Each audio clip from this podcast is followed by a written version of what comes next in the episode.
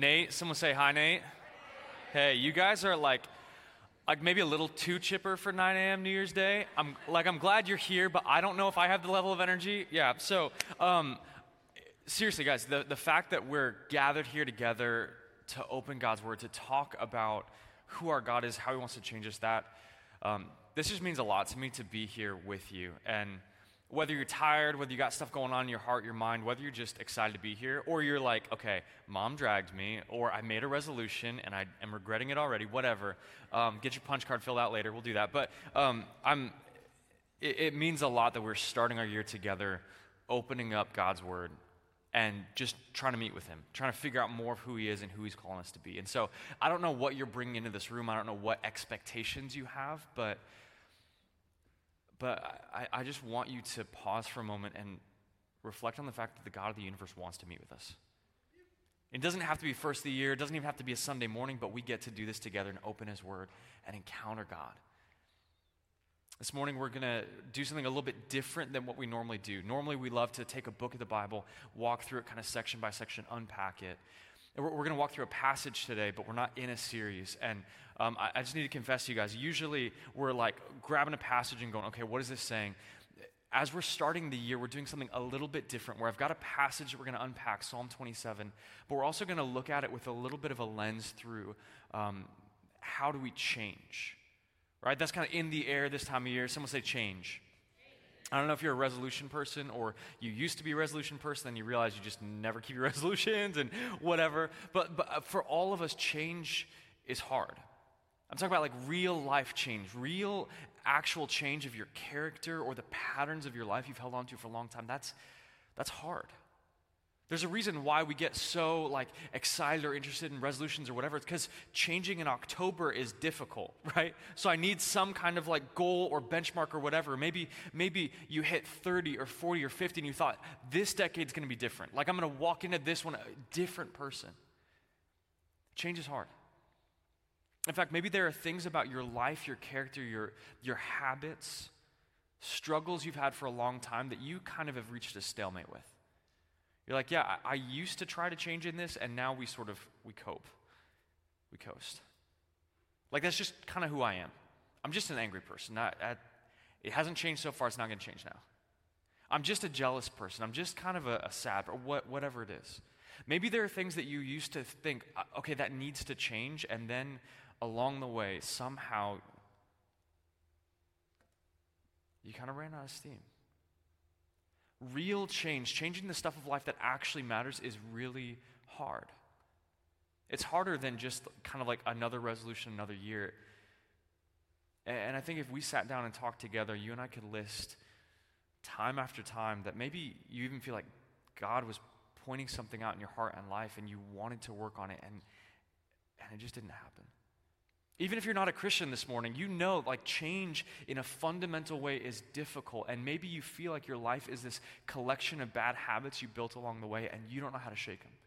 And maybe you're even coming to church this morning because you're like, I need something. I need something different than what I've had before. And so maybe this is a spot for it. I don't know. This is kind of my like Hail Mary pass. Let's see what happens. How do we find real life change? Like real change on a fundamental level in us. How do we find that? Let's go to the Bible and, and, try to answer this question. Psalm 27. Now, again, confession. Psalm 27 is not about like life change per se. If you just read Psalm 27 by yourself, like it, tomorrow or two days, you'd be like, I don't know if that's actually about change. I just need to confess to you that this psalm is not exactly about change, okay? But as we look at what the heartbeat of Psalm 27 is, we're going to see some keys to finding real life change for us. So Psalm 27 is written by this guy named David. If you know David and Goliath, that story, that, that boy became a king. That king was um, a, a conqueror, a general. He united the tribes of Israel. He helped lead to, to a time of political kind of growth and prosperity for his people. But he also was a poet. And many of the Psalms were these ancient worship songs that were either like personal and private or sung together as a community.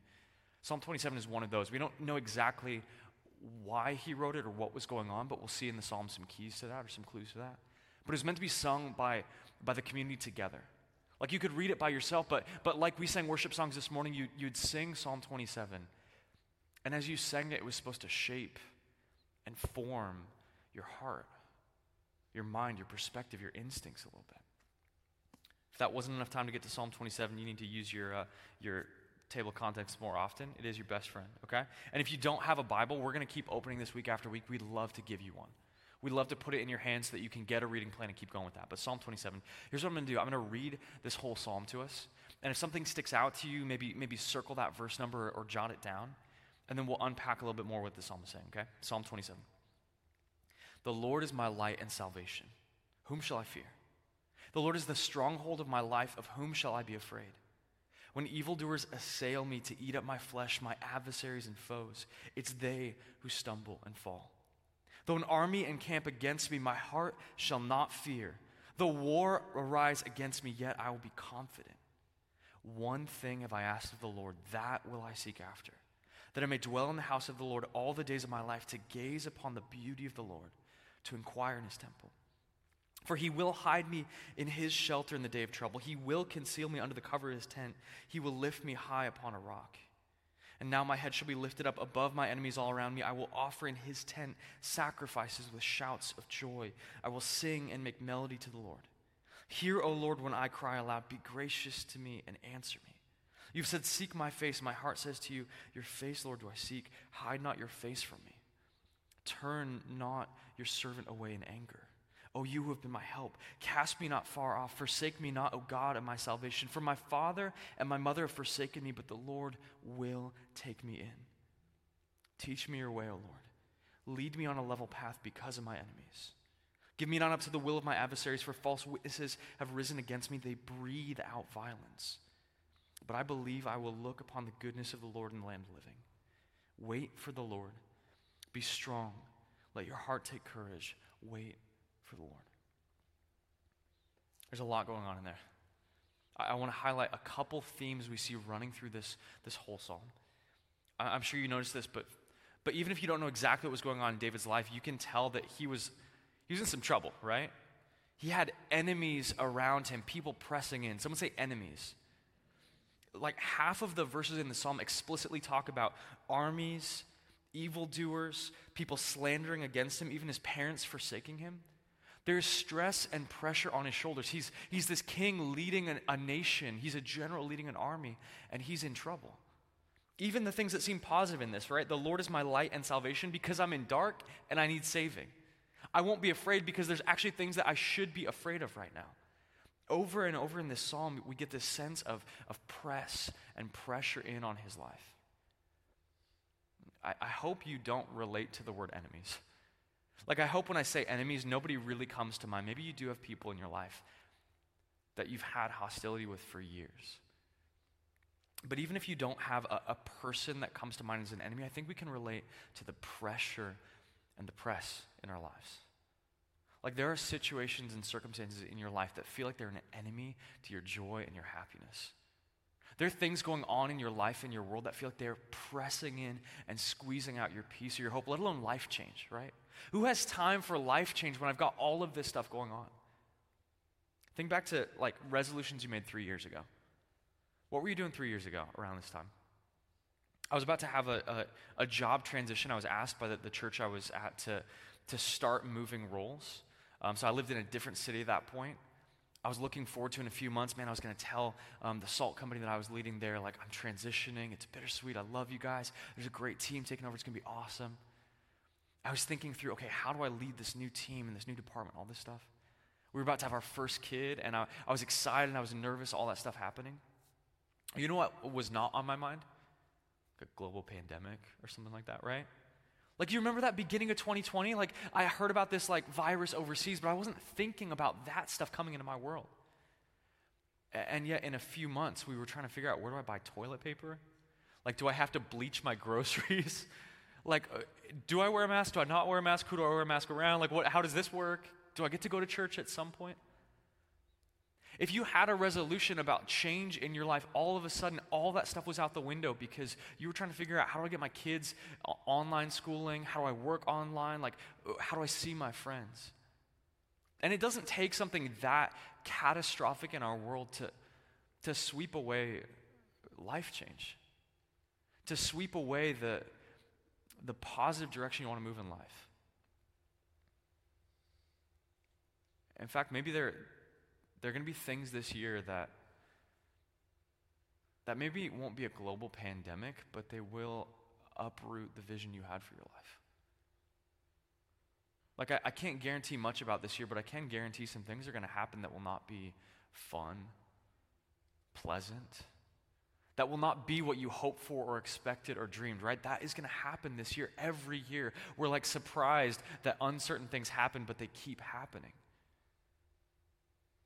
Maybe it's getting laid off or a sickness or whatever. Stuff is going to happen this year that will, that will dislodge your best laid plans when it comes to, to life change, to these resolutions and goals you had. We might not have enemies the same way David did, but we're, we're going to be up against some things this year. That, that's the first thread we see in the psalm that, that presses and pushes against real kind of heart level change we want to see. The unexpected comes and it sweeps away our best laid plans. What, what's the other thread that we're seeing in this? It's, it's tied intimately together. It, it seems like every time he's mentioning enemies and oppositions and foes, he bounces right back to God being the source of his hope. Someone say hope. These enemies come, but, but his hope keeps coming back to who God is. Like, again, the Lord is my light and salvation. Whom shall I fear? I'm going to list some people I should be afraid of, right? There are real things to be afraid of, but, but at the end of the day, I've got this hope in God that is stronger, that, that these things bounce me right back to who He is. Even verse 11, look, look back at it. It says, Teach me your way, O Lord. Lead me on a level path because of my enemies. Like the, the enemies, the context, the uncertainty that he's in actually pushes him back to following God and being closer to God. There's a thread of hope in this. I will sing and make melody to the Lord. Even the, the one command in this passage in verse 14 wait for the Lord, be strong, let your heart take courage. Wait for the Lord. When do you need courage? When you got some things you should be afraid of, right? But his hope is fixed on God. I, I need to be honest with you guys. This is not necessarily my reaction. Like when, when, when stuff is, is tough or when I'm struggling, bouncing right back to God. Like when do you struggle to read your Bible? Is it on days where everything goes according to plan? Or is it on days when like the kids are sick, work went too long, you've got conflict you're thinking about, right? I get to the end of my day and I'm like, okay, another episode. Yep, you're already doing it for me. That's great. I'll just keep sitting here.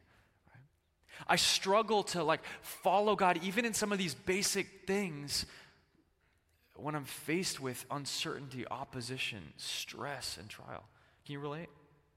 Like when do you not show up to connection group? Is it is it when you've had a long day at work and you just want another glass of wine on the couch? When do you stop your Bible reading plan? Is it when you get to Leviticus and you're like, I don't understand why there are all these animals dying? Another goat. Okay, man. Like I am not like David in this psalm, and I don't know if you are either. There are times in life when we like hit rock bottom and that seems to bounce us back up. When everything in our life seems to give way and we go, I just, I don't have anything left to go back to. I need to find a new hope.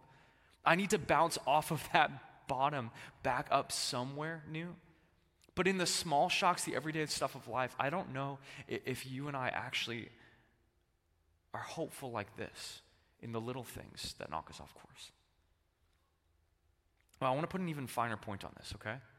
David writing this, again, general, king, leader, talking about armies against him, talking about being forsaken by his family. This, this verse right here is like worth the whole thing. Look at verse 4 again. This is his prayer. He says, One thing have I asked of the Lord.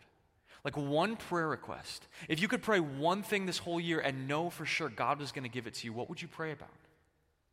This is his prayer request. Says, That will I seek after. I'm pursuing this. I'm seeking this with everything.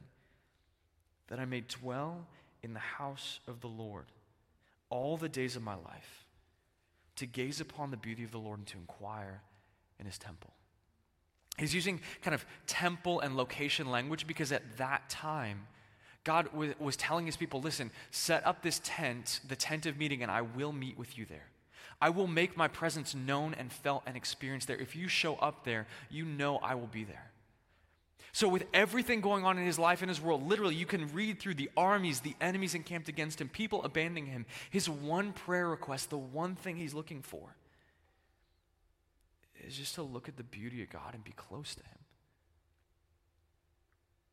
Again, if before you walked in here this morning, if I just made you write on a slip of paper, hey, one prayer request, you can only pray one thing this year, what would it be? I assume for a lot of us it would actually be good things. Maybe reconciliation with somebody you've had brokenness with. Or, or, maybe it would be very practical things like a promotion at work or, or a relationship or whatever. Things that even wouldn't necessarily be bad or wrong. But when I read verse 4, it, it upends my vision for my own life. Like I, it's something completely different to look at God and make that the one request. He's talking about a new kind of vision. Someone say vision. Vision is this like kind of weird buzzy word, right? Like vision statements that we slap up on a wall and maybe never talk about again. We use this stuff in, in business and things like that all the time, but, but the word vision, at its core, it's talking about what you see. It's talking about what your eyes are fixed on. I go to the optometrist to get my vision checked out because you look like a bunch of blobs right now, and that's not really helpful if I'm trying to talk with you. He says that I may gaze upon the beauty of the Lord. There's something that has caught his eyes and his attention so that when the, when the armies and the other things are around, when there are other things that are trying to crowd out his field of view, there's something else that has fixed his eyes. I want to gaze on the beauty of the Lord. See, the, the point of this psalm is not like, look, David was a good guy, go be more like David, have fun, right? That's just another recipe for failure. That's another kind of resolution that, that will get swept away in our lives. But he's not saying, look at me because I'm so good. He's saying, actually, look at what I'm looking at. Because whatever else is around me, whatever else is happening in your world, in your life, there's something you can gaze at, look at, fix on that's worth it.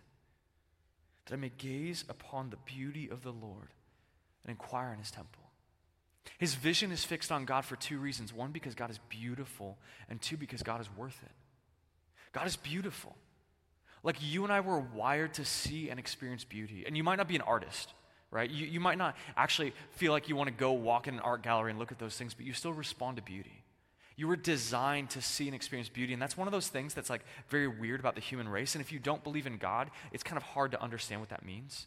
Like, it, it's hard to understand why beauty would actually resonate in our souls unless we were created to look at something beautiful. Like, beauty from, from a purely naturalistic sense does not make sense. Why would a flower look beautiful to you?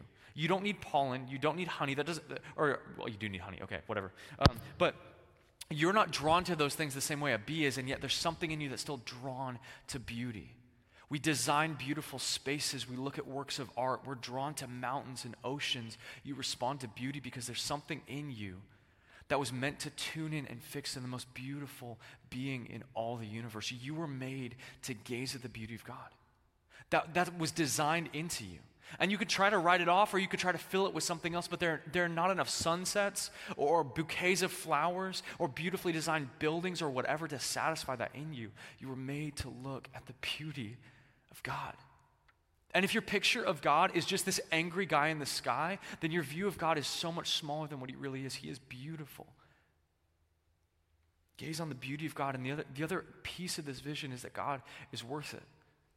Listen again, if, if God gave you one prayer request this year, and you were really honest on a gut level, and it was something like a promotion or relationship or whatever it is, those things might not be bad in them of themselves, but they're they're not really worth your life. They might not even be worth your year.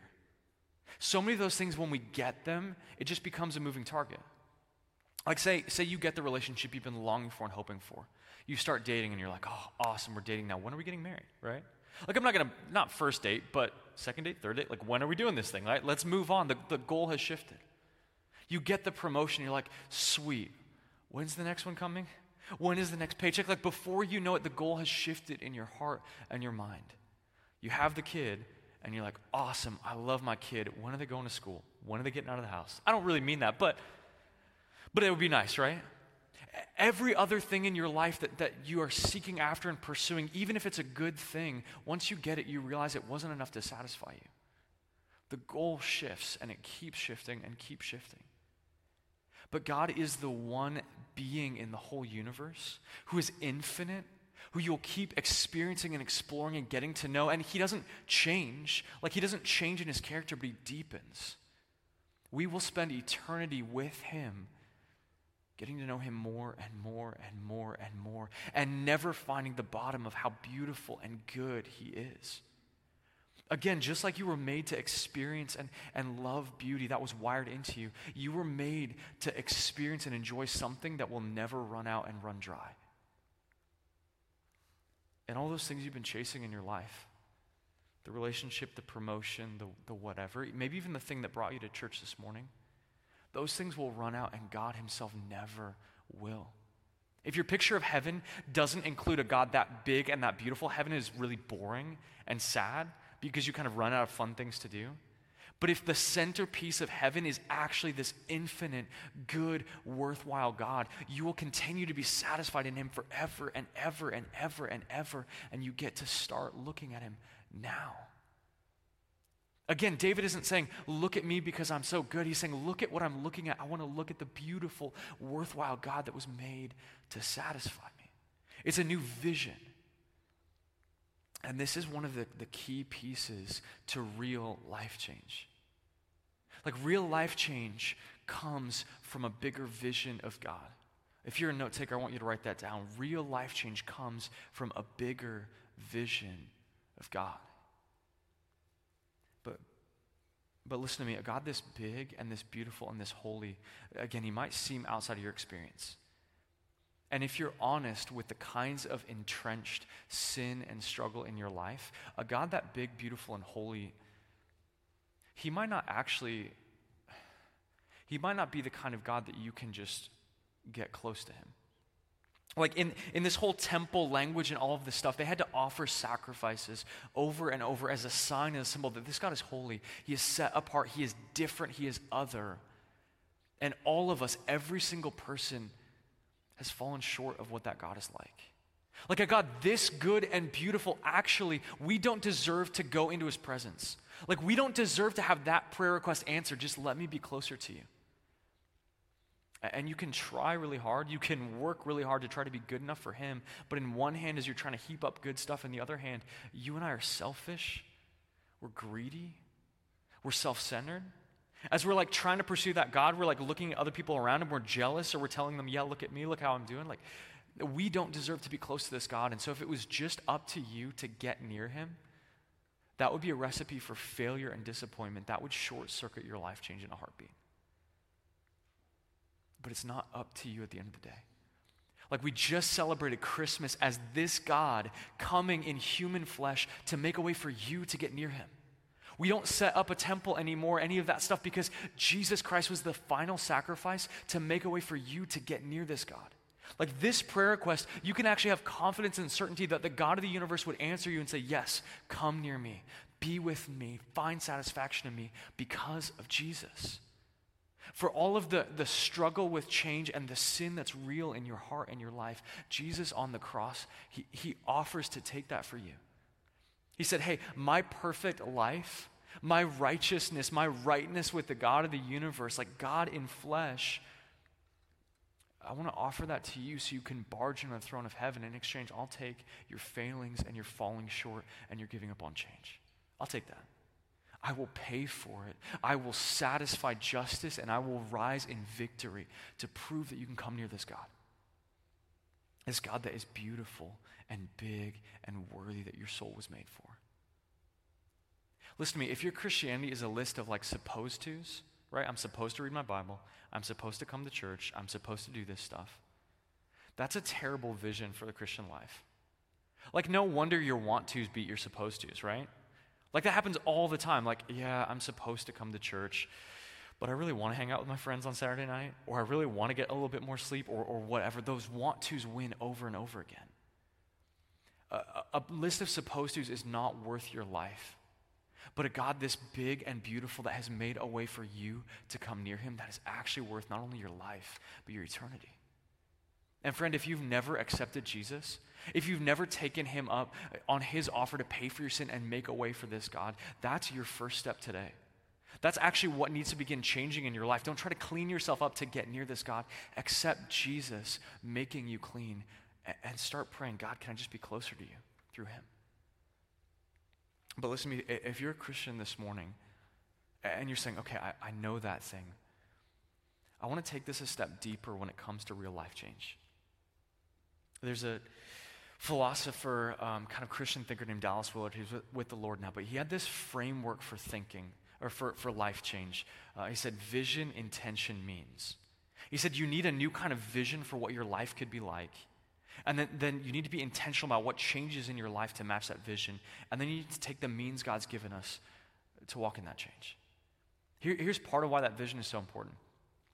I remember like very few commercials in my life. I don't know if you do, but I remember a couple from when I was a kid, and this might mark my age a little bit. Um, tell me if you remember this one. This like guy sitting in a wheelchair with a with a, a hole in his neck, and and kind of talking to the camera about how he had smoked for years and it wasn't worth it. Can you guys picture that? Yeah. Yep, some nods there. Okay. Or or a woman like talking with one of those like metal thing, you know, like the robot voice thing. That was this whole campaign of like, hey kids, don't smoke. And it, it kind of has worked quite a bit. I mean, when was the last time you were in a restaurant or a place like that with the smoking section? Even the, the campus I went to, Iowa State, like you weren't allowed to smoke on campus grounds, so you would see people like just on the sidewalk right next to campus, you know, going for it. And I, I, was traveling to, to Egypt at one point, and one of the things that caught me off guard the most, we were just in a restaurant, and I, I was like, I was thrown off and I couldn't figure out why. And it's because the people at the table next to me in this restaurant were just smoking. Because that was so outside of my norm and my experience. We saw these like commercials and these pictures, and they gave us a new vision for what life would be like if we followed down a certain path. Or maybe even it's like a, a dieting thing, the before and after picture. Or it's fixer upper, and it's like, hey, we're going to change your house. Let me show you pictures before that. And then afterwards, I'll show you before and after. We are wired to look for a different picture, a different vision of what life would be like as part of our change. And, and, so maybe one of the things that has robbed you of joyfully pursuing God is you never really thought about what would happen if you did it. Like you've never really pictured what would happen in your life if you did look at God's beauty, if you did enjoy Him more, if you did fight that sin in your life and find some kind of victory. Like you've been stuck on, on action and supposed to, and, and you've missed you've missed where God was inviting you. We start with vision we start looking at a picture of what God might do in our lives and putting some flesh to that as a path to change. And if you don't have that, as soon as you hit a roadblock or a bump, then you go back to status quo. You go back to bad habits when stress and struggle come because there's not a bigger vision of what would be worth it and pressing towards the future. So we start with vision. The next thing we need is we need intention. We need to be intentional because so many of the habits and the patterns and the friendships in your life, your calendar, your bank account, are set up to just keep running the same plays you've been running. Like the people you've been surrounding yourself with are, are actually the people that are going to keep shaping and forming you for who, who you're going to be tomorrow and the day after and the week after. We've said often at Doxa, like who our members are today are who we're going to be in 10 years. You don't just wake up one day and all of a sudden change everything about your life when all of your friends and your spending and your whatever have been pushing you one way. And, and, let me be honest the, the press and the drift of the world around you is not towards godliness and holiness and gazing at the beauty of the Lord, it's towards all kinds of other things. So if you have this vision, you need to start looking intentionally at the things that would have to change in your life if you were going to live in that vision. If you are going to start looking at the beauty of this God, maybe you need to rearrange your schedule so you can actually make it to church often, or connection group, or start reading your Bible. Or maybe you need to change what you do in your drive. Like you've got this habit and this pattern, but maybe that needs to start changing if you're really going to look at the beauty of this God. And then means. What are the means that God has given us for this change? I kind of don't like means because it sounds kind of mean. I don't know. But like, I like the word action in that vision, intention, action. What's just the next right step of faith God's inviting you into? And this is silly, this is kind of cheesy, but like via is the Latin word for road or way or path. This is the via, this is the path of change that God's given you. You start with the vision of life based on a bigger vision of God. You get intentional about your life, and then you take the next action, the next step. And the action does not have to be big and dramatic and life changing. In fact, some of the, the most important actions are the small ones, right? Like think of showering. Hopefully, you shower often, regularly. Um, that's not a big dramatic thing, right? To shower every day. But it's kind of dramatic if you stop showering, right? It's those small steps that lead to a bigger change. It's not dramatic to read your Bible one day. But it becomes dramatic when you compound it over time. Day after day after day, your life begins to change. Okay, that's big, kind of up in the air, heady language. You're like, dude, I stayed up till 11:30 last night, or after midnight, whatever. I, I want to get really specific and practical with just a picture for you. Okay. Picture you're like this this ball, and and you're gonna have ups and downs this year. You're gonna have things that that hit you this year, but but imagine if the vision of your life was that every time you went up or bounced against something, every time you went up or down, you bounced right back, right back into God's hand like close to him. You were drawn to him. You weren't, you weren't rolling off somewhere else. I'm not actually going to do that because I wouldn't be able to track it down. But, but, but picture this the things that would crush you this year you lose your job, they break up with you. You have conflict with your spouse. Your kid stops talking to you. The diagnosis comes back. If all of those things bounce you right back right back into God's hand in His presence. He, he's never out of control, but if your perspective was that I am right in His hand, I am right in His presence, I get to be with Him. And those things didn't become the enemy of your joy and happiness, they actually became the thing that bounced you right back to Him. Right back to Him. When, when my enemies are around me, when an army encamps against me, when war arises, I will be confident because it's pushing me right back to Him. You got that promotion? She said, Yes. You have the kid. Those things didn't elevate you too far and too much as if that was your only hope, but it, it pushed you right back to the hand of the one who was beautiful and the actual satisfaction of your life. What if that was the vision of your life that you just bounced back to his hand a little bit faster and a little bit faster and a little bit faster? That's not dramatic. It's not sexy. It's really hard to Instagram that. But what would have to change about your life intentionally to make that happen? You'd probably have to start reminding yourself, right? This isn't the end of the story. This isn't going to be my hope. You'd have to start building some things in to start reminding yourself, maybe putting a verse on your mirror or surrounding yourself with people that are going to start talking to you like that and reminding you of that. If you had that vision, you start to get intentional, and then you just have to take one action. Maybe it is reading your Bible to look at the character of this God, that He's beautiful, or maybe it is beginning to pray verse 4 every day. Again, it is not dramatic to pray this one verse every day, but the, the compounding effect across the course of a year, that could change everything for you. I, I don't know what the vision is for you, but, but what would happen if we were a group of people that that had a bigger vision of God that led to real life change. Like, picture that with me. Get some vision with me. What would happen in your life if those entrenched sins and struggles, you, you didn't just surrender to them, but you actually had a bigger vision of God where it was worth letting those things fall off your back or fighting them like death to be closer to that God? What would change in your marriage? Would that Cold War finally start to thaw? What would change with that person you've been trying to share the gospel with? Would they see something different in you than they've ever seen before? What would change in the way you approach work? Would your emotions be less captivated by what that person thinks of you or, or what that paycheck looks like?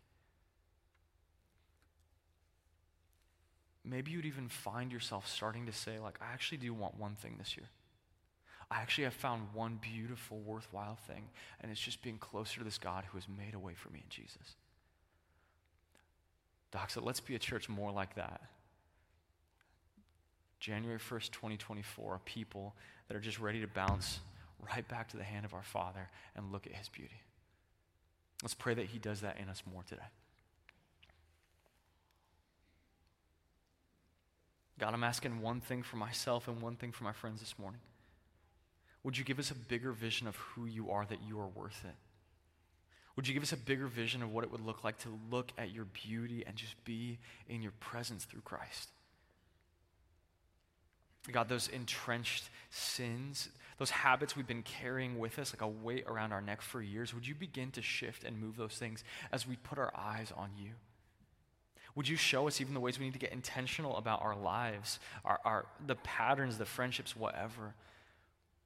And would you show us the right next step of faith today? So that whatever comes this year, we have a hope that is fixed on you and we just bounce right back to your presence because you're worth it. Teach us and form us even as we sing together today. Would you begin to form our hearts and our minds to see you as beautiful and worthwhile? Jesus, we pray these things in your name for your glory. Amen.